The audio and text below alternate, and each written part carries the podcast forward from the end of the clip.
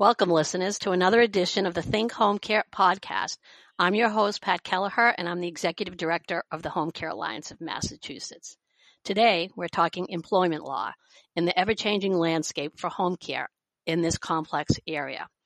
My guest today is Angelo Spinola of the Littler Mendelson Law Firm, where he's co chair of the Home Health and Home Care Industry Group.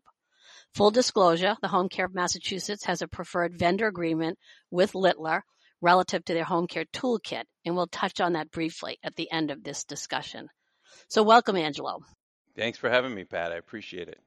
This area, Angelo, of employment law and compliance as it relates to home care is so broad and can have so many consequences for an organization. It's really hard to know where to start. So maybe let's start with the pandemic, which we're grappling right now, and sort of work backwards. I heard just last month from one of our member agencies that said that she has had to develop 30 new policies and procedures since the start of the pandemic for her organization. Now, not all were HR related, some were clinical, but many of them were related to human resources. So let's start. You know, can you speak generally to some of the new policies that your firm is recommending that agencies must now have that they may not have had pre COVID? Sure. Yeah, I, I think that sounds about right. Uh, 30 policies. Uh, you know, we have really seen uh, an unprecedented amount of new law, not only at a state level, but really at a federal level with all the stimulus packages and the uh, Family First Coronavirus Response Act and and you know, all the CARES and you know it's it's really a lot to keep up with. Yeah, what I would tell you, there's so many different uh, policies and options. You know, w- what we saw was, by and large, not only home care but um, you know assisted living and some of some of the other healthcare related facilities were just not ready for dealing with a pandemic. And we've talked about it, but we've really never been been hit at this level. So while there might have been some policies, you know, having a very strong communicable disease policy, you know, I think now most agencies have that, whereas maybe that wasn't a focus before.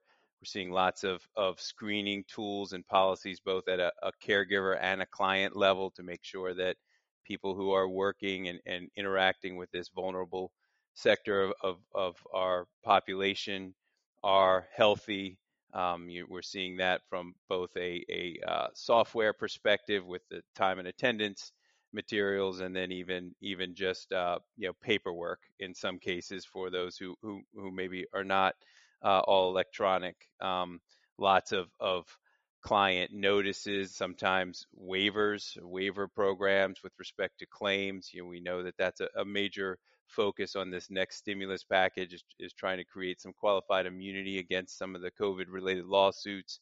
But a lot of companies have taken uh, efforts, uh, taking these matters in their own hands and, and, and created waiver type programs for lawsuits, safety and, and health, emergency preparedness plans, visitor programs, telework programs for those those office staff that are now working from home. You know, it's almost like a live-in kind of program. When are you when are you working and when are you uh, off duty in your own home. A little more challenging return to work protocols, PPE, um, and training programs around PPE. So there's there's really a lot. OSHA materials. Um, some uh, have testing protocols for COVID testing and uh, contact tracing scripts and and the like. Certainly the FFCRA materials and policies um, and it can feel very overwhelming. I think for the the uh, average provider. Um, one thing to to be aware of, I think you all have access to this. The industry created a recommended operational protocol specifically for home care to sort of help navigate through what the steps are, and we've done lots of checklists and and guidance to really help sort of with that overall picture of of what should be done to respond to the pandemic to try to straighten some of, of that morass out since it is such a an overwhelming lift for, for agencies. Yeah, let's dig down into just a couple of those. You, named so many. It's it's just almost impossible for an agency to keep up. And we'll, we'll talk a little bit about um, some of the policies and procedures in the manual that Littler created in a little bit. Um, you mentioned the Families First CARES Act. It's such a complicated law. It has such wide ranging implications for home care. And the interpretations seem to have changed over time. Do you sense that the agencies that you work with now have got their hands around that, how they're um, uh, um, um, labeling their workforce, how they're treating them with regard to family leave? Um, because I know there was a lot of confusion in the spring around this. Yeah, if I if I had to to guess, I would say that most of the agencies do not have their arms fully around this. I think it's it's just like you said. There's been so much back and forth on what is a healthcare provider and and am I covered and you know and and the chances are it's going to change some more as we go. And I think that some agencies have kind of thrown their hands up uh, because they don't understand what the what the current status is. And and let me just sort of break that down in, in a fundamental level, what effectively happened was the Department of Labor created a very, very broad exemption for this industry um, and others that probably meant that the FFCRA did not apply to most home right. care and home health agencies. That then changed when right. the DOL was challenged by the state of New York uh, on on exceeding authority by creating such a broad definition. And now we have a more narrow definition that applies to some, but not all agencies and some employees within the agency. So let's just kind of break it down as to where the status is now and where maybe we're headed. So if you have fewer than 500 employees, the FFCRA absolutely applies to you in some way. You will have to provide coverage to those who would qualify for the coverage in some way. That may just be your office staff, um, but there's no full healthcare provider exemption anymore. At, at best, the healthcare provider exemption, meaning you wouldn't have to provide the coverage, only would apply to the the direct care workforce, right? Those who are, are dealing with with caregivers. And so that's an important thing to understand is if you haven't wrestled down what your obligations are under the FFCRA, you need to do that. You should do that. And there is some risk, and we anticipate that we're going to see some lawsuits um, related to that. I think an arbitration agreement is really important in this regard because an individual FFCRA claim is not uh, is not overwhelming. It's it's if it's a class type of, of case where you, you might have issues. And I think it's also possible that the FFCRA, given the the state of the pandemic now, that it gets extended um, mm-hmm. in one of these additional stimulus packages. So we have to kind of keep an eye on on what happens, and some of these exemptions may change again. If they change, they're going to change where there's fewer exemptions. Maybe there's not a 500 employee cap anymore. Maybe there's not a healthcare provider exemption at all anymore. But I do think it's really important for agencies to do their best to keep up with what is happening so that they can make sure that they're compliant. Now, it was my understanding at the beginning, um, Angelo, that some agencies whose direct care workers were classified as exempt, at least in our state, chose not to use that exemption and to offer the Family First CARES Act benefits. That was allowed, correct? Yeah, that's right. And, and you, it was also and still is allowed to offer partial benefits. So, for example, you may say the paid sick benefit, we're, we're going to provide that if somebody um, you know, has been exposed. Mm-hmm. And we're going to make sure that we pay for the, the two weeks of, of paid sick leave. But the, the issue that was creating so much havoc and, and still is to some extent within the industry is caring for a, a child, mm-hmm. right? The, the, caregiver provision. So I'm perfectly healthy as your caregiver, um, but my child is out of school because of, of a COVID shutdown, and so I can't come to work because I'm I'm watching my child. And the concept is, well, let's figure out another way to make sure you have the child care that you need, but we really need you and your skill out on the front line protecting our seniors. So we have seen kind of a a mix and match, and everyone should remember that if you are providing FFCRA benefits, that is paid for by the government, not you. Not everybody understands that. You you get a tax credit, a dollar for dollar tax credit for every dollar that is paid out. There is a process that you must follow to make sure that you you are qualifying and we can establish that it's FFCRA uh, leave and not some other type of leave, like Massachusetts paid sick sick mm-hmm. leave. Um, but you can get a dollar for dollar credit for providing um, those benefits. Yeah, uh, thank you for mentioning that because I had sort of forgotten about that in the early days when we did education around this. Um, and I think there's a huge balancing act and there's a lot of implications for it. I, when we first saw the FFCRA pass um, in the early days of the pandemic, we had done some surveys. Now they're more anecdotal than um, you know, true, uh, you know, statistically significant, but some of our member agencies um, in April and May and June had up to 30% of the workforce out in some capacity. And ma- the majority of it, as you said, was childcare. And people have really been scrambling to, you know, to find ways to provide that benefit. I think it was m- more childcare than it was COVID exposure or sick time. Um, so you mentioned the um, idea of the um, you know paid sick time vis-a-vis Families First Care Act and agencies having to decide um, if they're going to pay that benefit and what their policies are. There's a whole minefield, I think, related to potential COVID exposure and return to work. Um, in Massachusetts, if you choose to travel across state lines, and I'm sure this is now the same in many states, um, you're required to produce a test of negative um, COVID or quarantine for 14 days. Are agencies having to, beyond sort of deciding on about offering families first paid benefits, are agencies having to develop policies around potential COVID exposure? Um, or is it clear from the CDC what an agency should be doing, or do they need to have their own policies related to if someone voluntarily chooses to go to New Hampshire to see a relative or shop? Um, and discloses that and now has to quarantine. Do agencies need policies around that? Yeah, I would definitely recommend having your own policies. And this is an area that's just fraught with, as you can imagine, legal issues. Um, this is something we've been dealing a, a, lot with because how far can you go as an agency to regulate somebody's off duty conduct to protect your own clientele. I, I was uh, working with a, a, woman in in Connecticut, and uh, she was, you know, had a lot of comorbidities, very very high risk, um, and you know she has a direct uh, group of caregivers that care for her, and there was one she was really concerned about that the caregiver wasn't going out of town, but the caregiver is is going out in the public, uh, younger caregiver, and you know really struggled with you know what to do with this caregiver and how much you know that that off duty conduct could be regulated. So it is a a very very challenging issue particularly in a state like like this where you end up in a in a quarantine situation right? And and we're talking about exempt employees. Do we have to pay them for that?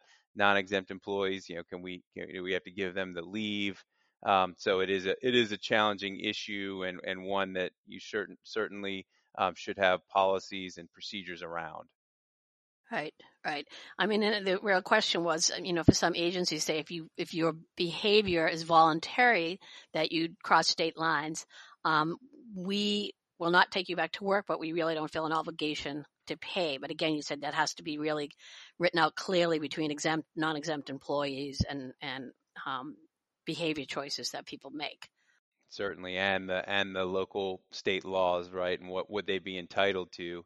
So, could you voluntarily uh, make a decision that now all of a sudden entitles you to leave? It's it's a little bit similar to you know, the the issues that we were dealing with. You know, your your survey is pretty fascinating, and that's not. Um, I think that's uh, what I would have anticipated, given all the the number of of uh, single mothers that that do this kind of work. Um, but with the FFCRA, where we started running into a problem for the companies that were utilizing the healthcare provider exemption was when the unemployment rate got so high that it was mm-hmm. actually more more beneficial for a caregiver not to work and collect unemployment than to work and lots of caregivers were drawing unemployment when there was work available utilizing the same argument that hey we we, we can't come to work because uh, our our children are out of school um, and it created this strange sort of disincentive to work, um, which was a nightmare for this industry. Yeah, and, and and that's still playing out a little bit as you know schools systems across Massachusetts and I'm sure across the um, you know the Northeast. Um, it's almost town by town whether the schools are open. Some schools are open for um, special needs students only, some are totally. So um, it's an issue that hasn't gone away, although the enhanced unemployment has gone away. The issue of families struggling with this, um, and as you said, um, single parents uh, with no other caregivers at home, uh, we we just not have not come up with the solution. And I, you know, the state tried to open some daycares just for healthcare workers, but I really don't think.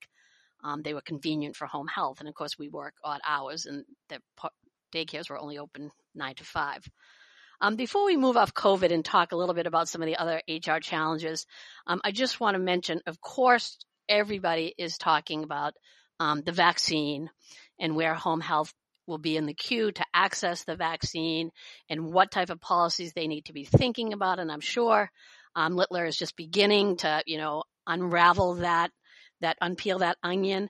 Um, is there anything you want to say or that people should start thinking about as they hope? We think, at least in Massachusetts, and I've seen a lot of the other states um, through the Council of State Associations has surveyed, and it seems in a lot of states, home health um, is in sort of the lower part of tier one or phase one. In Massachusetts, home health is just behind hospitals, skilled nursing facilities, and then emergency responders like police and fire, and then home health. So we're anticipating if supply um, is able to keep up with it, that we could be in the queue, I hope, by late January. So what should we be thinking about? Yeah, it's a it's a great question. I'm glad you asked it because this I think in the last 2 weeks has been the most common question that I've gotten. I've probably gotten this question from from 30 or 40 of, of our home care clients and the the general question that people are asking so much so that we're going to end up doing a, a, client alert on this. I'll, I'll, try to send that out next week. Um, can we mandate the vaccine? Can we require our workforce to take the vaccine? And it's a very interesting question. Um, I'll talk about that.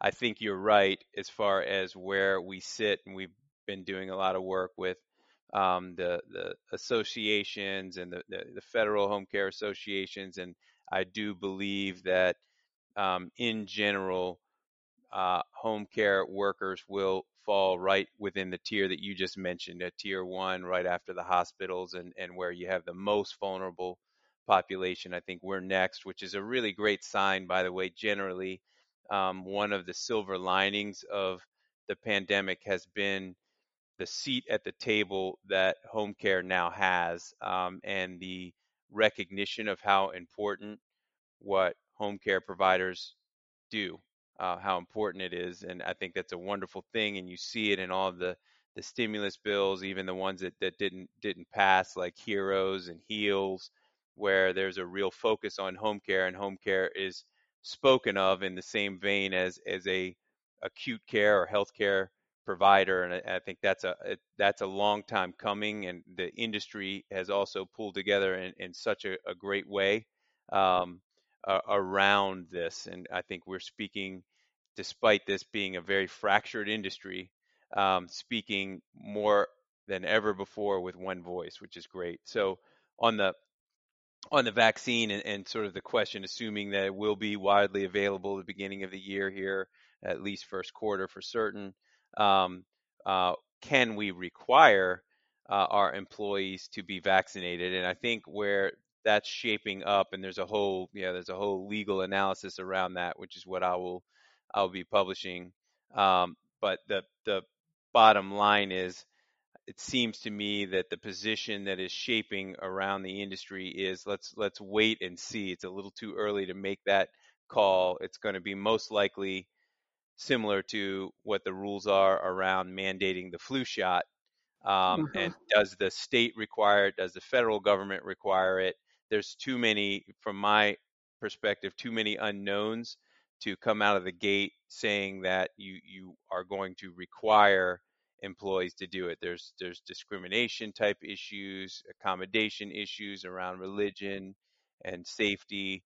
Um, so there's a lot of a lot of issues that have previously existed, and we've already seen a case in California where a um, a hospital system or a school system actually mandated a flu shot because of COVID, and uh, somebody brought a lawsuit against all of those school systems. And I, I, would anticipate that we're going to see that same sort of thing if somebody if one of these companies or or as an industry we require it um, without any accommodation. So I think we just need to be careful and see how things shape up in this front and what the government is saying about it, what other companies are doing before we have to make that call. And I don't think we need to make that call just yet because we don't have the vaccine yet. But it's a good discussion to start to have. Yeah, and, and I think your point about home care sort of suddenly being, you know, at the table and recognized. I mean, I think in Massachusetts and in many states, you know, it's not written, but suddenly home first is becoming, you know, a, a, a, a sort of rallying cry for a lot of hospital discharge mm-hmm. planners to say, because of the problems our, you know, our sister long-term care, um, partners and SNFs had with the, the spread of the virus, um, client, patients don't want to go there and families don't want them to go there. Um, I did say we're going to wrap up on COVID, but I'll, I'll, say one of the places we've had trouble getting a seat at the table is getting access to testing kits. And again, we recognize that testing kits are limited and the, and the pandemic spread in nursing homes and uh, problems in hospitals have put most of the kits that HHS distributed um, into uh, those sectors, and we've been scrambling a little bit. Um, have you seen agencies who've had to have policies around staff testing, um, and those issues can also be complicated. Do should agencies be paying if they require it? Mm-hmm. Um, can they bill your insurance? Can they ask you to pay for your own test? Have, have you grappled with that at all, Angelo? Absolutely, yeah, and we've we've uh, had you know created several different kinds of testing protocols, and you you just touched on on all of the issues, right, or, or a lot of the issues is is um, you know if we're if we're requiring testing, who pays for it, uh, who pays for the time doing it, who pays for the travel time if you're mm. going to a, a, testing site that's outside of uh, your your normal commute or in the middle of the day, the waiting time. Uh, you know, there's a lot of issues, a lot of state-specific issues uh, related to that. Um, so I think you you touched on it well, and and I think the other um, piece of testing that we've dealt with a lot is a lot of agencies are conducting testing as well, right? Mm-hmm. They're utilizing their workforce to conduct testing on behalf of another organization, right, that hires them to do that. And that creates its own set of protocols and responsibilities that agencies have. So, yeah, we are seeing a, a lot around testing and, and also which tests and which tests are, are yeah, the rapid test versus mm-hmm. the test that takes some time to, to get results back and the test that can be taken at home that's coming out now and yeah, what what is an adequate test for purposes of of um, uh, you know testing your workforce and your workforce testing others. Yeah, and I'm glad you mentioned that wait time because as Thanksgiving approached and now we're in that time between Thanksgiving and Christmas, even though our state has set up what seems like a large number of what they call stop the spread sites where you can go and be tested, whether you're asymptomatic or symptomatic. Um, the wait times have increased exponentially and our agencies report having to get in line and, and wait three and four plus hours. And I hadn't really thought about um, the obligation of the employer to pay for that time in the line. And of course, um, that can get very expensive very quickly. Yeah, not not to mention the cost of the test itself. Exactly. Well, the state sites in Massachusetts Stop the Spread are free, um, but if you want to jump the line and go to uh, uh, Minute Clinic or one types of those places, someone has to pay, either your mm-hmm. insurer mm-hmm. or your yourself or your employer, um, and they want the money up front. Even if you're going to bill the insurer, you have to pay and then try to chase down the reimbursements. Very complicated. Um, well, let's move into a couple of other areas before we talk about the Littler Toolkit and and and what uh, together we are offering the membership of the Home Care Alliance. Just a couple of things. I've seen some presentations from your law firm on hiring and onboarding in HR. Um, and it seems again, um, this is a very fluid area. Lots of people doing hiring and onboarding totally remotely. Are there certain HR policies that are sort of emerging in this area that some of our listeners may not be thinking that they need to have in terms of bringing on a new employee and what they may need to sign or um, disclose to them or have them be aware of? Yeah, it's a good question, and yes, there are, and and I think where a lot of agencies may have misses is either not enough not enough policy. Unfortunately, we're in a world where you, you've got to have it documented, and and the reason for that is uh, it's the way that the burden shifting works in pay practice kind of claims, the most common claims, the legal claims that we see, if the employer doesn't have adequate records, time records, policies, instructions, those sorts of things that tell the employee what to do, you're more likely to lose unemployment claims. You, you're mm-hmm. not going to be able to defend a wage hour claim, right? There's, there's, uh, you know, you, you're going to be more uh, susceptible to a discrimination claim. We think about employment at will. Employment at will is a little bit of a misnomer because there are so many protected categories now that you can't terminate somebody for. And if you don't have a good, adequate record of of performance violations, and you're saying that it's a performance related termination you're creating kind of a, a hole, an opportunity for that employee to say, no, not performance. It was pregnancy, it was sex, it was race, it was whatever the mm-hmm. case may be, and and you you have this lack of record keeping, and and what sometimes happens is there are lots of sort of generic policies out there that are for any industry in any state, and they just don't say much, you know. Um, and what you really need, and what we you know really emphasize is having policies that are specific to your state and your business.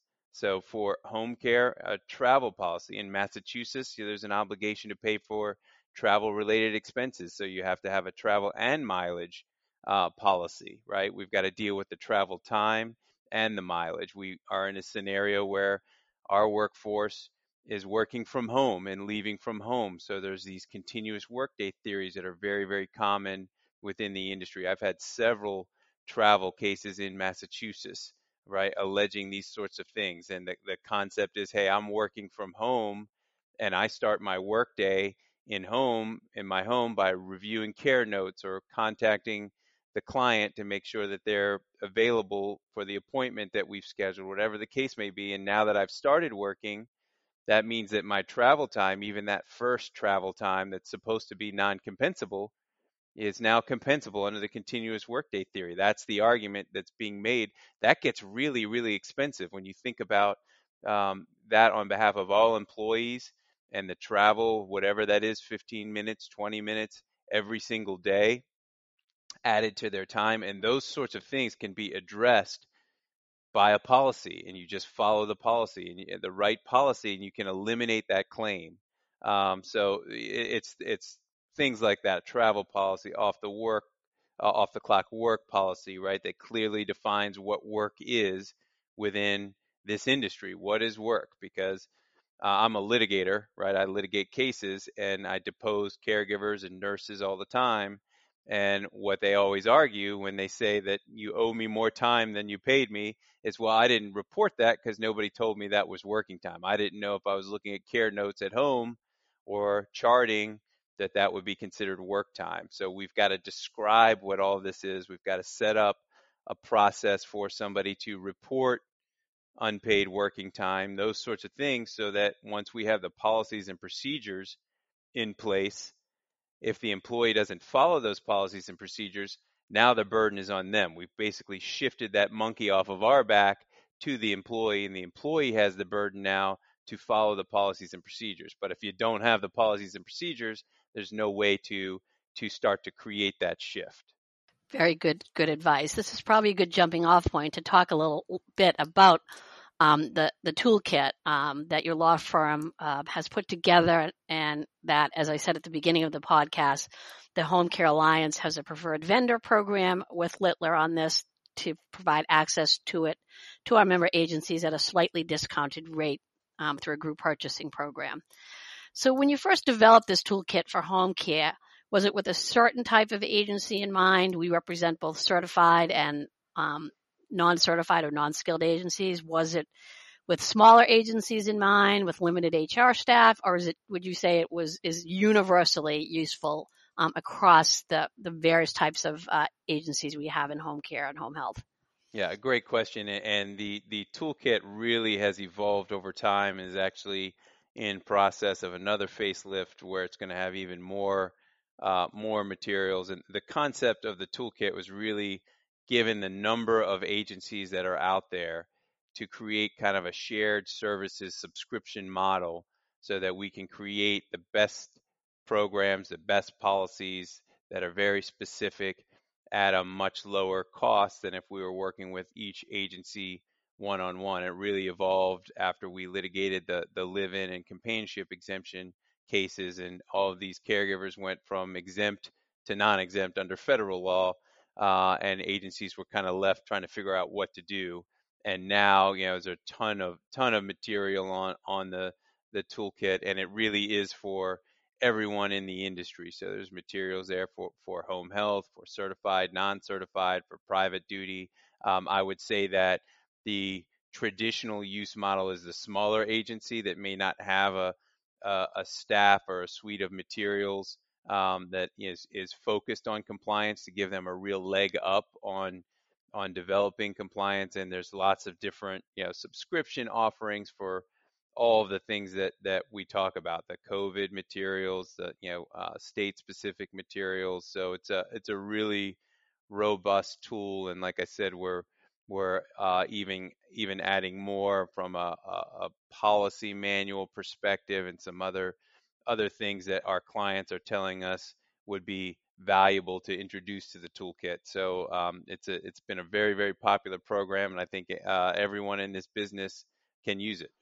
Yeah, I mentioned at the top of the podcast about a small uh, private agency that was struggling to develop um, these 30 policies and procedures that didn't exist prior to early March. And I think something like this probably would have saved um, that agency owner a lot of time and um, headache. So can purchasers of the toolkit expect that they'll get state specific guidance or is it geared primarily to making sure we're compliant with what the federal regulatory um, requirements are in home care and home health care? Yeah, it, it really is both. So we have um, state manuals that describe what the law is in a particular state. So, you know, things like what I mentioned with with mileage, you know, the unique live-in rules in, Massachusetts, you know, those those types of things are covered. Do you have to pay for meal periods. We talk about the paid FMLA uh, law that will will uh, go on the books next month there. Um, so it's got all of that. There's really challenging non-compete laws uh, for non-exempt employees in Massachusetts. So you've got a lot of information uh, at a state level and also federal because we you have to comply with federal and state law. And if the federal law is is more um, beneficial to employees than state law, then it's the federal law that would apply. So, for example, the the FFCRA, you would still have to comply with that, even though that's a federal law. Um, but also the the the state paid FMLA requirements that start in January, you will have to comply with that as well. And when you think about the the domestic worker uh, Bill of Rights in Massachusetts, right? We've got to comply with that and have an employment agreement in place for live ins and those sorts of things. And that's the point about what the toolkit is really designed around is the industry. So the things that are unique to the industry, like the Domestic Worker Bill of Rights and live in and all of that,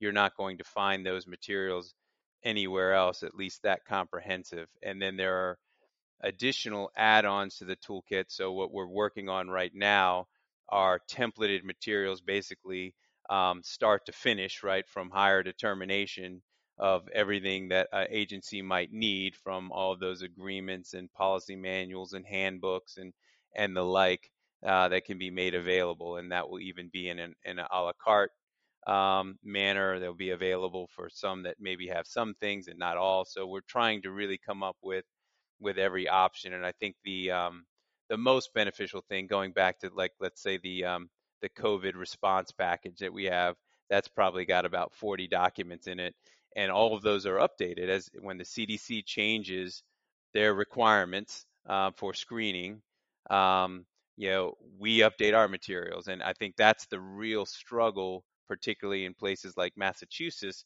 where the law changes a lot uh, and you might have a great handbook for one year, but what happens the next year? And and um, the the idea is to put these things on a schedule um, through a subscription, and they they continue to update as the law updates and changes. Yeah, I mean, you mentioned two areas that we could spend a lot of time on, and maybe we will at a future podcast. I mean, the whole idea of meal, rest time, and overtime hmm uh, for live-in workers. Uh, we can't do enough education on that for the industry, and knowing that you can have a policy in place that has been vetted against both federal and state laws, I think is is um, invaluable to a lot of our member agencies.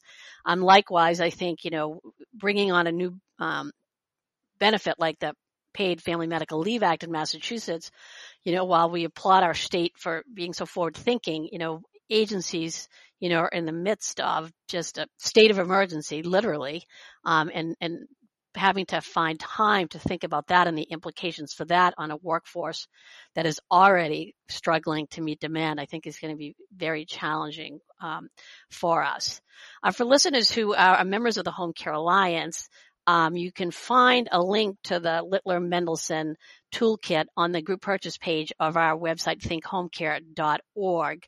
Um, and before Angelo signs off, I'll have him give information about his law firm for people who may um, not be members of the Home Care Alliance or listening um, for this out of state. I do think, um, having looked at it, um, it's almost like adding a point five or even higher FTE to your HR department. I mean, truly, um, for what is um, a small investment compared to hiring someone to do this, um, you are actually adding a staff person to your to your team. Um, and I think the fact that Littler developed this and keeps it up to date is a great service to the industry.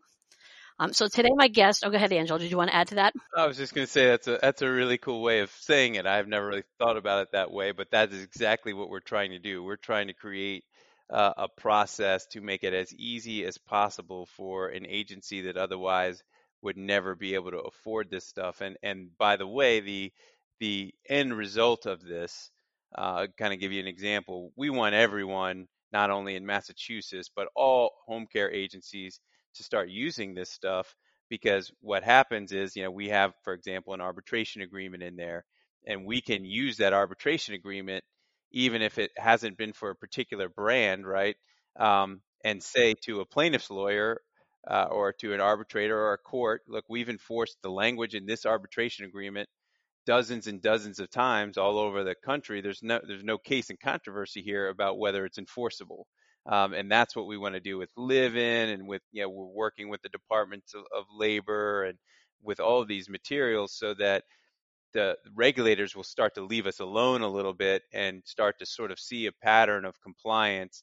Um, and that has, has been a challenge historically for our industry because of the number of mom and pop providers that don't necessarily have the legal budget to to really focus on this. So we will continue to to make this easier and easier. We're going to have some doc automation next year uh, to make it easier to actually fill out the forms um, so that you all can focus on your operations. That that's the goal.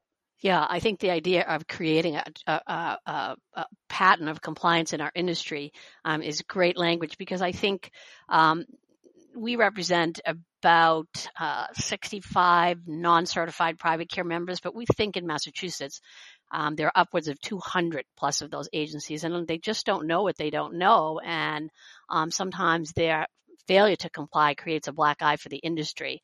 Um, and it's unfortunate um, because these laws are complicated and they open shop and they don't know what they don't know and they get themselves in trouble. Um, so today you've been listening to um, my guest, Angelo Spinola of the law firm Littler Mendelson. At Littler Mendelson, Angelo frequently, as you heard, represents employers all across the country in collective class, hybrid action suits brought under the Fair Labor Standards Act. He counsels employers responding to investigations relative to state and federal wage and hour laws. He litigates in many areas, including discrimination and breach of employment contract claims, and a, and a lot more than that. So, Angelo, where can people find you if they need legal assistance in this area? Or how can they access the toolkit if they're not members of the Home Care Alliance and not going onto our thinkhomecare.org website? You can find a link to the, the toolkit on our website, which is www.littler.com, L-I-T-T-L-E-R.com. I am at a spinola at littler.com, A-S-P-I-N-O-L-A at littler.com. Uh, and I'd be happy to uh, talk with anyone that needs any assistance. We, we do it all in this industry. This is my focus. I love the industry. I love what you all do, and I appreciate it. I really do think it's God's work, and both my parents needed it uh, in their lifetimes, and uh, I would just uh, encourage everyone um, to continue to fight for our seniors, our disabled. You're doing an awesome job. Thank you. Thank you for that, Angelo. It's been delightful talking to you. A lot of good information.